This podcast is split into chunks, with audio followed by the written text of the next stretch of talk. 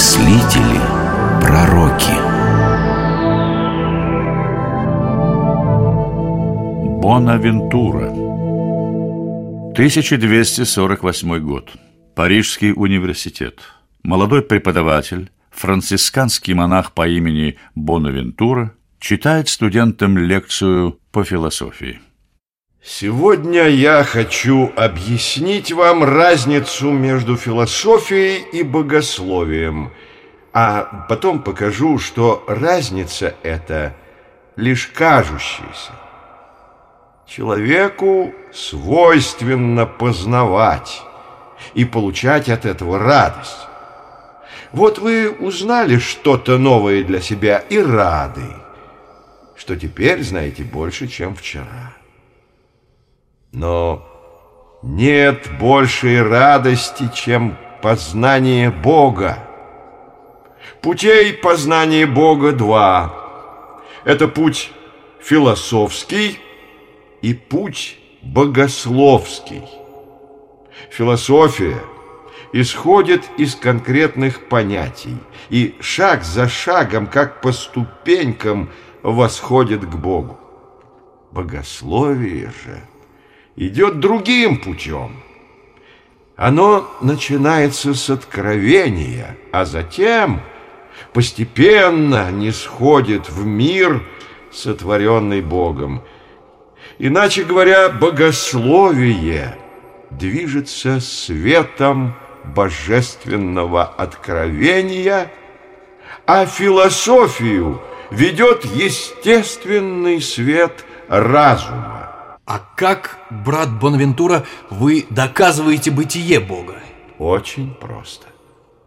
Бог есть причина всего сущего, а все, что существует, является следствием этой причины. Не было бы Бога, не было бы ничего, включая нас самих. Вам этого достаточно, да? Ну, тогда, пожалуй, хватит на сегодня. Брат Бонавентура! Я всегда к вашим услугам. Знаете, заметил, что вы единственный из моих студентов, кто слушает мои лекции очень внимательно, но не задает ни одного вопроса. Э, кто вы? Я каноник из Леона. Мое имя Григорий. Рад знакомству. Давайте выйдем на воздух, немного прогуляемся.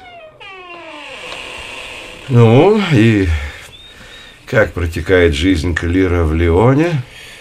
Ну, вы, наверное, знаете, что три года назад у нас прошел собор. Да, конечно, конечно, знаю. На этом соборе папа отлучил от церкви императора Фридриха. Но это было не главным. Собор призвал все страны поддержать крестовый поход, подготовкой которого занимался Людовик Святой. И я всем сердцем рвусь в Палестину. Но я неволен в своих передвижениях. А я верю, что когда-нибудь вы отправитесь в святую землю вместе с Христовым воинством. О, скорее бы это произошло. Со времени этого разговора в Парижском университете минуло почти четверть века. Молодой францисканский монах был избран генералом своего ордена и посвящал его делам все свое время. Поэтому он оставил преподавание, но не оставил занятия философией. Каноник Григорий осуществил свою мечту.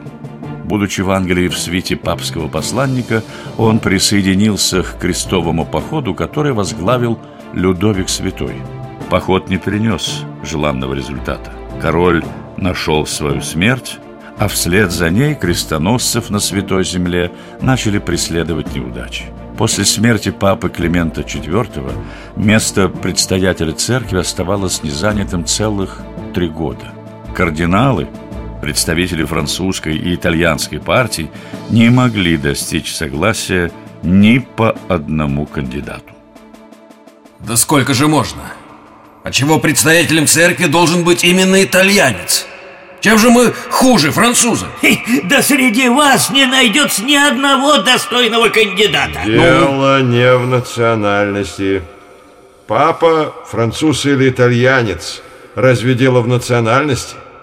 Понтифик должен править церковью и миром твердой рукой. У меня есть на примете такой человек. А, это вы генерал ордена святого Франциска Осиского. И о ком же вы говорите? Он был каноником в Лионе, теперь в Иерусалимском королевстве с теми, кто сражается за гроб Господень. О, ну это ж так далеко. Не составит труда отправить ему послание с просьбой вернуться в Рим. 27 октября 1271 года Григорий, находясь в Акре, получил известие о своем избрании. Он выехал в Европу, где стал епископом, а потом был избран папой под именем Григория X. В 1273 году он вызвал к себе генерала францисканского ордена Бонавентуру и имел с ним продолжительную беседу с глазу на глаз. Здравствуйте, мой дорогой друг. Рад приветствовать вас, ваше святейшество. Я всего лишь раб рабов божьих. Я дал согласие занять этот высочайший трон только с одной целью. Объединить все силы, христианские и даже не христианские, в борьбе за святую землю. Вы считаете эту задачу самой важной?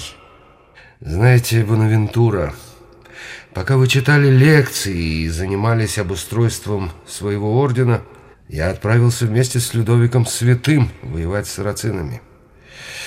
В пути нас настиг ужасный шторм, мы вынуждены были высадиться в Тунисе.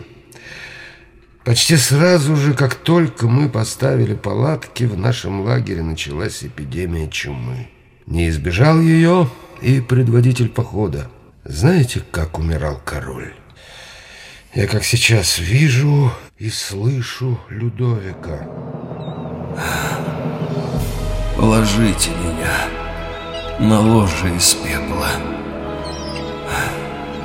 О, Иерусалим, град Бога нашего, я никогда больше не увижу тебя. О, Иерусалим, Иерусалим, я войду в Твой дом, Господи. Я буду молиться в Твоем святилище. Так вот, понимаете, Бонавентура, кто видел кончину святого государя, тот уже никогда не сможет этого забыть и не отступится от великой мечты вернуть святой град христианам. Но вы говорили, что в этом походе к воинам-христианам могут присоединиться и не христиане. Кто же это? Из Венеции на край света отправились трое купцов семьи Пола. Туда, где правит могущественный государь. Конечно, они ушли не одни, с ними я отправил двух доминиканцев. Монахи должны убедить восточного владыку присоединиться к нам в войне с сарацинами. А если восточный государь не захочет нам помочь? Ну, тогда мы справимся сами. Нам нужно будет объединить силы западной и восточной церквей с тем, чтобы все христианское воинство отправилось в последний и победоносный крестовый поход к Святой Земле. Это непростая задача. Это очень трудная задача. Поэтому я прошу вас, ваше Преосвященство, помочь мне. Я с радостью сделаю все, что смогу, но вы оговорились, обратившись ко мне как к кардиналу. С этого момента вы кардинал, Бонавентура. Употребите всю мощь своего ума на подготовку документов об объединении христианских церквей.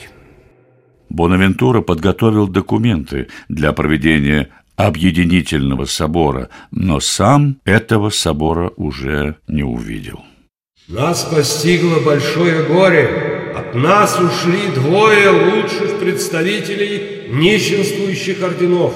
Францисканец Бонавентура и доминиканец Фома Аквинский. Сейчас они стоят перед престолом Господа. Помолимся же, братья, за них.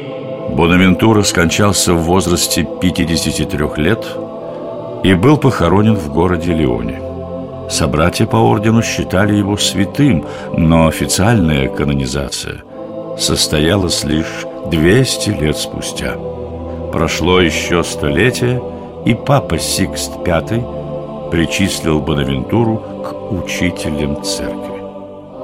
Последующие поколения богословов стали именовать Бонавентуру серафическим доктором, так же, как Фому Аквинского стали называть ангелическим доктором. Казалось бы, на этом месте можно было бы поставить точку в рассказе о Бонавентуре. Но он и после своей смерти продолжал вызывать как любовь одних, так и лютую ненависть других.